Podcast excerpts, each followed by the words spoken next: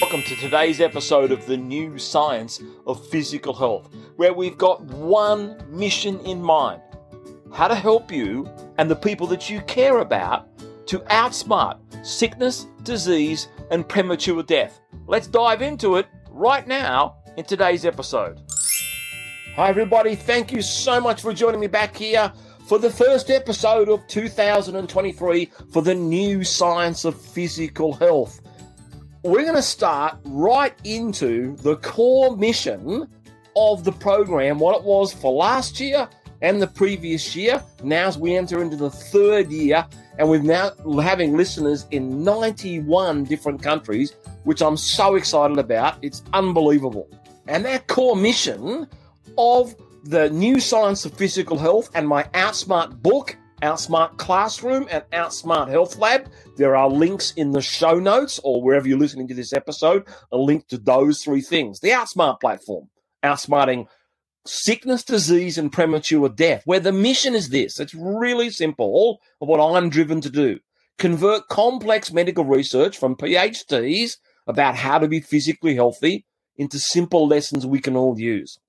It's based on my 37 years of work as a health and physical education teacher in Australian schools and the more than past decade, almost 12 years now, where I've interviewed, worked with, and consulted with more than 100 PhDs in disciplines like medicine, cardiology, exercise physiology, oncology, vascular medicine, uh, open heart surgery, molecular biology, metabolic disease, and many more. So we're going to dive into a brand new piece of research that, as you can see in the title, came out on December 29th, 2022.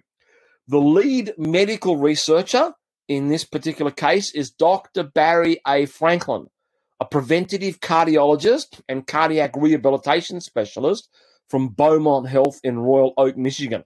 The really uh, cool thing about to this episode, but what you're about to hear is not only am I going to dive into the core mission starting off the year, but you're going to hear from the lead professor.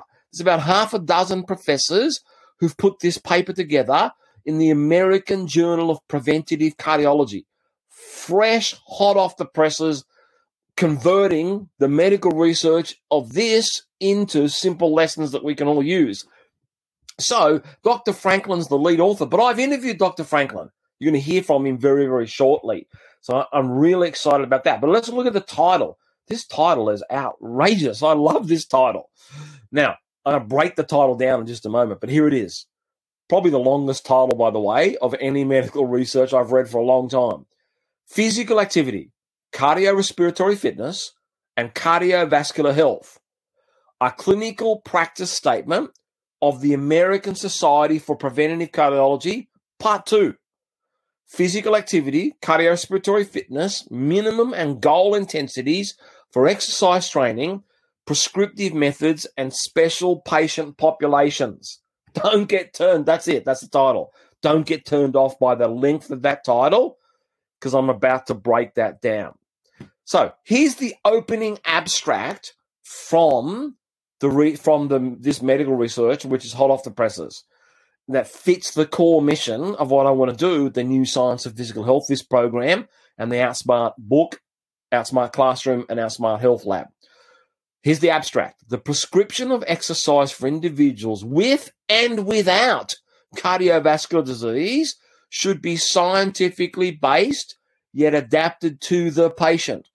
Now, if you followed my program for a long time, you know that on a worldwide basis, in almost every country, cardiovascular events are the number one cause of sickness, number one cause of disease, and number one cause of premature death. This statement reviews this research that I'm about to go through the clinical and physiologic basis for the prescription of exercise with specific reference to the volume of physical activity and level of CRF that confers significant and optimal cardioprotective benefits. So that's the opening abstract of this research paper. But what does all that actually mean? What are the optimal, according to this latest research that's come out of the Journal of Preventative Cardiology, Now, I'll just make a point before I go through and answer the question I'm about to ask. What are those benefits? So, what are the optimal cardioprotective benefits? What are they? Before I go through that, I want to hammer home this particular point. The correct dose of physical activity will be able to lower your clinical risk. And I talk about that not in this episode, but we're going to go throughout the rest of the year, but a little bit on this episode, the, what the correct dose of physical activity is, prescribed specifically to you or any cohort that you're a part of. Like you might be responsible for a large workplace or a, a large education institution or, or uh, whatever it might be, where you work with hundreds and hundreds of people. So there's a correct dose of physical activity for every single person. But before I get to that, and what those cardioprotective benefits are and what it all what that opening statement actually means, I want to I want to I don't like using that I want to I want to I'll slow down a little bit. Australians quite often have that nature where we speak very quickly and a lot of the time people around the world can't understand us because we're not very sometimes not too eloquent. So, I'll slow it down. I want to touch on this point. If you drive down your clinical risk for cardiovascular events, heart attack, stroke, end stage organ failure, high blood pressure, um, you know, kidney disease, all those different things. If you drive down your clinical risk using the correct dose of physical activity, it has a cascading impact of also driving down your clinical risk for all causes of sickness, disease, and premature death related to lifestyle. Make sense? But if you tackle this one first, because it's the biggest one out there, it's the one that you're most likely going to suffer from by far and away. If you tackle that first, you have cascading impact until the, all the other leading causes of sickness, disease, and premature death. We call it all cause mortality, mortality meaning death. So, what are these benefits, cardioprotective benefits of the correct prescription, as it says in the opening statement of this research, the correct prescription of exercise for individuals with or without cardiovascular disease? Okay, it's too huge. The answer to that question, what are those cardioprotective benefits? Too huge in number for me to put into in this episode. Way too huge. However, as you, if you follow my education work, this is how I lay it out. I have frameworks, strategies, and tactics that will answer that, that question. What are those benefits from the correct, first of all, what is the correct prescription of physical activity? I have a framework for that. In my Outsmart book, Classroom and Health Lab, I the core foundation of it are six different modules and three frameworks in each module, adding up to 18 different frameworks. And one of those frameworks is the what is the correct prescription of physical activity for individuals with or without cardiovascular disease, number one cause of sickness, disease, and death. But coming back to what are those benefits, they're too huge for me to go through. I have put them into two frameworks inside the Outsmart platform. So inside the book Classroom and Health Lab, there's two frameworks. Framework number one, which goes through all of, teaches you all of the major cardioprotective benefits from the correct prescription of exercise for you. Framework number one is called the molecular benefit map. Framework number two is called the impact quadrant. These two frameworks teach you the structural and functional changes that will happen to every person who follows the research from this paper that I'm now examining, from that where the lead author, the lead researcher is Dr. Barry A. Franklin. So, what is the I call it the meat and potatoes? What is the the main part of the meal of this 16 page medical research paper? So, here is the overriding message of this research paper, but just happens to be, because I chose it, the overriding message for 2023. I'll read it out, and then I'll break it down a little bit by actually introducing you to and giving you about four minutes of Dr. Franklin in his own words speaking to me about what I'm going to read out about, read out just now. So, the overriding message of this research paper and my overriding message of 2023.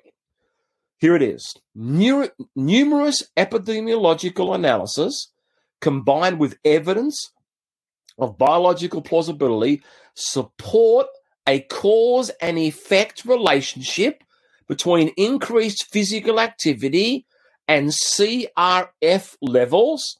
I call that your heart fitness score. Medical doctors call it your cardiorespiratory fitness levels.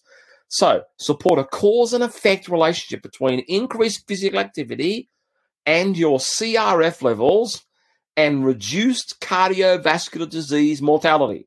Consequently, low levels of CRF have now been designated as a clinical vital sign or risk factor for cardiovascular disease and a strong prognostic indicator in exercise based cardiac rehabilitation. Exercise training as a subcategory of physical activity. So you've got, for example, a planned physical activity. You've also got exercise, uh, so unplanned physical activity, but exercise training, dedicated physical activity sessions as a subcategory of physical activity is defined this way as any structured intervention to increase or maintain your CRF score. I'm not going to go into CRF in this particular episode. That is also a framework in one of the 18 frameworks inside the Outsmart book, Outsmart Health Lab, and Outsmart Classroom. The other way around, Classroom, then Health Lab. That's the order of progression of getting access to things.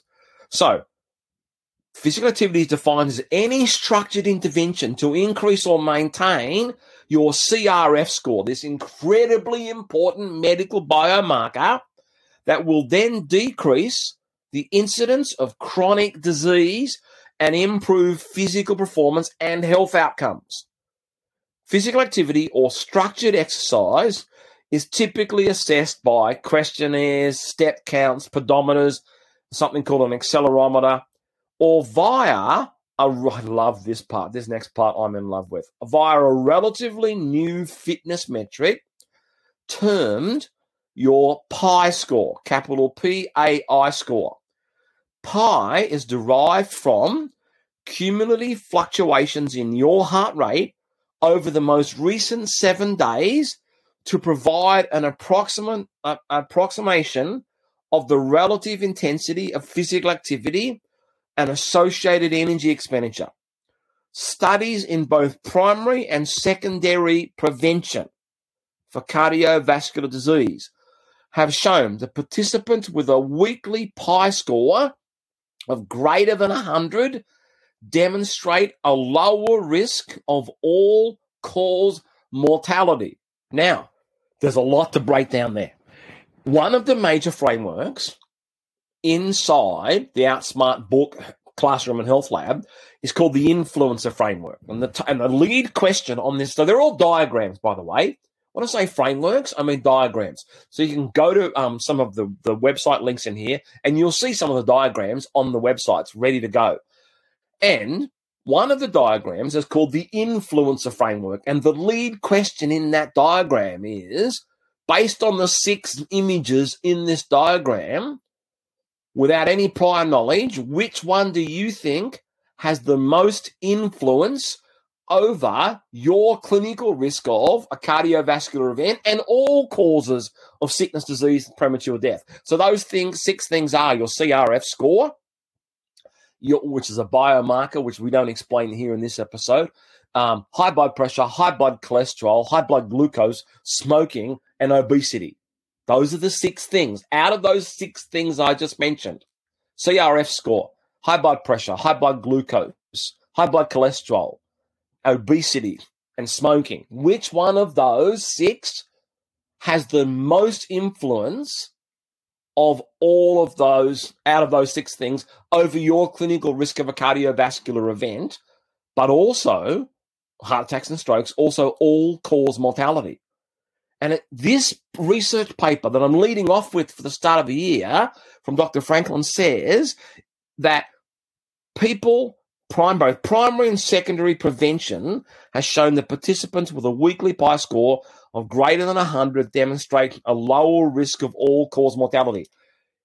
We can guarantee that if your PAI score, your personal activity intelligence score, is if that's over 100 per week on a rolling seven days, we can guarantee that your molecular benefit map improvements and your um, impact quadrant improvements, the structural and functional improvements in your blood vessel network, your heart muscle lining of your arteries, the flow of your blood, all of these different things, the rhythm of your heart will at, will be at the lowest possible risk of sickness, disease, and premature death.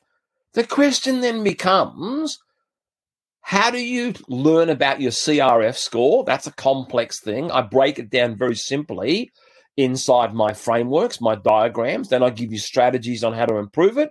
And then I give you the actual tactics. So that's how my education works frameworks, for 18 different frameworks, a series of strategies, and then a series of tactics that actually work. So, how do you improve your CRF score?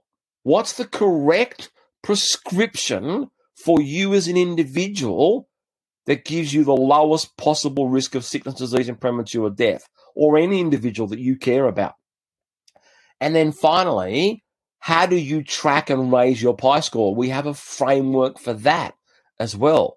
So, what I've done over the past two years is pull all this complex, like this paper, I couldn't believe this came to me on December 29th this year in an email because it pulls together all of the things I've been working on for the past two years of wanting to improve for individuals, wanting to get you engaged in, wanting to get you hooked into, wanting to you to fall in love with improving your own personal physical health status and helping others to do the same. Okay, so here's what we're going to do. To help solidify what I've just spoken about, and just all I've done is touch on this. I haven't gone into in depth. But to give you a little bit more in depth, I want to give you about four minutes of Dr. Barry A. Franklin, one of the most preeminent cardiologists, research cardiologists in the world, who happens to be the lead researcher on this particular paper. Let's listen to Dr. Franklin, who I interviewed, speaking to me about some of the topics that I've just gone through, and then I'll come back and wrap up this episode.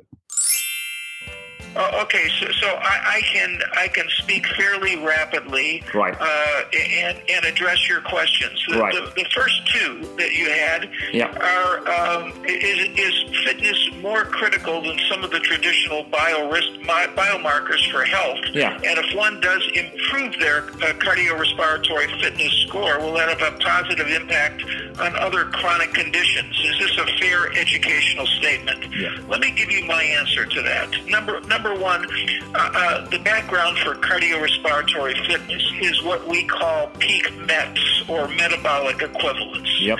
As we're on the phone this morning, you and I are both at one MET, which means we're consuming one unit of oxygen. Uh, we can measure energy expenditure in terms of METs. So if someone is at 10 METs, it means they're taking in 10 times the energy expenditure at rest. Now, now to your point, it, peak METs is in fact more critical than many traditional biomarkers for health. Yes, it beats traditional risk factors, that is obesity, diabetes, hypertension, and high cholesterol as a prognostic indicator. Uh, the original study, one of the original studies that showed that was a, a friend of mine, Dr. John Myers, a, a VA in Palo Alto, California. Oh, I've been there. Where he, yeah, he published that in the New England Journal of Medicine in 2002. Yep. So, yes, peak METs, uh, cardiorespiratory fitness, does beat traditional risk factors. Now, moving on to your question, uh, the fact of the matter is increased physical activity and or increased cardiorespiratory fitness unequivocally reduce the risk for chronic disease a classic study uh, that I oftentimes cite in my presentations was done at the Cooper Clinic in Dallas, Texas. Yes. They looked at uh, men. They looked at low fit men versus high fit men. It was a six year follow up. What did they find? Relative to low low fit men, had a twofold twice the risk for developing impaired fasting glucose over that six year follow up period, and a 3.7 fold increased risk for, diabe- uh, for developing diabetes compared with the high fit group. We can do that for almost any chronic condition. So, yes, uh, low fit people are at higher risk for developing cardiovascular disease and other chronic diseases.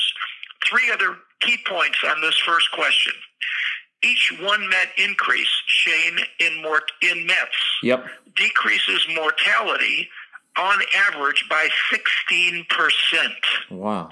So each w- one MET increase in fitness expressed as METs decreases the mortality by about 16%.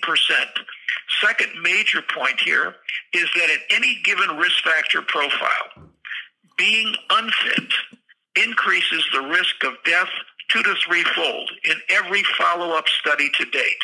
Once again, at any given risk factor profile, I take two guys the same age, both have high cholesterol. That's the only thing they have. Yep. The unfit person is two to three times more likely to die of cardiovascular disease uh, in follow-up. And lastly, a very hot area right now is coronary calcium. Yeah. The higher your coronary calcium, the, the evidence indicates that you're developing what's called early cardiovascular disease. And a new study that came out from the Cleveland Clinic showed, or from the Cooper Clinic, Yep. showed that being fit decreased the risk of cardiac events and mortality at any given coronary calcium level. Wow. Once again, being fit decreased the risk of cardiac events and mortality at any given coronary calcium level. So I think that adequately addresses the first two Yeah. points you sent me. All right, that is fantastic. I, like, I'm, I was so excited when Dr. Franklin wrote back to me and said that he would be interviewed on this show, and his wisdom and just his authoritative um, position based on real world research, not just real world thought bubble, but real world research. So, here's what I'm interested in doing as I wrap up this episode here as you start the new year, if you're listening to this new year or if you're listening to it halfway through the year, but as you're listening to this, and I'm recording it at the start of the year, I want you to think about something, a term, and I put this in capital letters in my notes, called happiness. Now, there are some common factors that tend to contribute to happiness for most people. Here we go. I, I've written this out for a reason. You'll see why in a moment. Positive emotions and feelings such as joy, contentment, gratitude, strong social connections and a sense of belonging, a sense of purpose or meaning in life, accomplishments and a sense of progress or achievement, and finally a sense of control over one's circumstances. Now, it's important to note that happiness is a subjective experience. What brings happiness to one person may not be the same for another. And it's also important, we know it's not, it's also important to recognize that happiness is not a constant state and it's normal to experience ups and downs. But a physical health catastrophe brought on by things like obesity, diabetes, the incorrect dose of physical activity, the incorrect dose of macronutrients over an extended period of time, these catastrophes most often show up as heart attacks, strokes, high blood pressure, end stage organ failure, kidney disease, high blood cholesterol, high blood sugars, and they often become life threatening. And when I think about this, those things that I just read out about what gives us happiness, there's two things I highlighted in there. Two things I put yellow highlight on strong social connections and a sense of belonging and a sense of purpose or meaning in life. Because here's what my premise is, and the foundation of why I want to teach lessons to people, frameworks, strategies, and tactics, and create deep engagement and deep knowledge leading to deep changes and deep improvements in your physical health outcomes. But if this is my premise, if you don't follow the guidelines and the recommendations, if you don't get engaged in understanding the framework about CRF scores, I call it the influencer framework inside my Outsmart book, Health Lab, and Classroom. Uh, Outsmart book, Classroom, and Health Lab. I've got to say it in that order. I'm a bit rusty at the start of the year here. Um, but if you don't un- understand the framework of PAI Health and how to track that and how to utilize the content inside our Outsmart platform, and you don't start to do that, you are going to be at much, much higher risk of those sickness, disease, and premature death and all cause mortality. But it'll interfere with your strong social connections and sense of belonging and interfere with my father's life and, and his strong sense of social connection and sense of belonging. I'll talk I'll go through that in just a second. How did it interfere with it? Because he didn't learn those frameworks. He didn't learn how, how to outsmart obesity, cardiovascular events, diabetes, metabolic disease. No one ever taught him. He left school when he was 13. I'll come to that in a second. I'm jumping ahead. But it also will interfere with a sense of purpose or meaning in life. If you don't raise your CRF scores, if you don't understand how to track your PAI Health scores. So, what as I record this episode, it marks the 34th year that my father passed away when he was just 46 years old from a sudden, massive, and unexpected heart attack. I was 23 years old. Life for our family should have been so much different. As you and I journey together this year, I've got a goal to reach 10,000 listeners per episode of this program by the end of 2023. The end of 2024, I want it to reach 100,000 listeners per episode. By the time I roll around at the end of 2025, you guessed it, I want I need it to be a million listeners per episode. And we're well on our way with currently listeners across 91 countries right now as I record this. So I need your help to share this with others, especially your workplace, wherever you work. I have a very special offer for workplaces for the Outsmart Classroom. There's a link in here called the Outsmart Classroom in the show notes or wherever you're listening to this episode. Click on that link, it'll take you straight to the Outsmart Classroom. But that Outsmart Classroom linked to workplaces, that's going to help raise our numbers to a million people much more quickly than otherwise. That's why I am emphasizing the Outsmart Classroom. Well, I'll keep you updated on the progress that we need that we're going that we're making towards that one million as we get to the end of 2025. If it comes faster, fantastic. We need to help people out there today who are just like my father that I mentioned a moment ago, but not in any detail. Right now, there are millions and millions and millions of people who don't know how to outsmart obesity, heart disease, diabetes, and metabolic disease, the things that threaten their life. When you share this episode and you get them streaming it from their phones, that'll soon change. They will begin to become engaged. I created this program, The New Science of Physical Health, as if I was giving it to my dad 40 years ago. Remember, this is the 34th anniversary of his passing away from a sudden, massive, unexpected heart attack. But it is six years before that, was 40 years ago. And he was busy being a house painter. He was a working class man who, as I mentioned, left school at the age of 13. He was never taught to outsmart any of the diseases I've just mentioned. If I don't get this program into the hands of 1 million people per episode, then families around the globe will suffer the same way that my family did. It altered our destiny for the worse. When my father died, that day at 3 p.m., out of nowhere, of a sudden and massive heart attack, standing next to my mother when he was 46 years old, she was 45, and they were actually standing looking at buying their next home. Can you believe that? They were planning ahead. But his sense of belonging and our belonging that ended that that that moment. And I got a phone call 30 minutes later because I wasn't there. I didn't live in the town at that time. And everything that gave him purpose was over.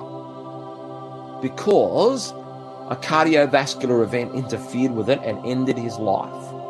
But it shouldn't have happened if they'd been taught how to outsmart it.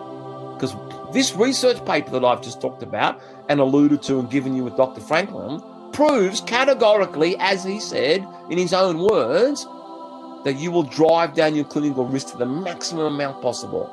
So let's do this.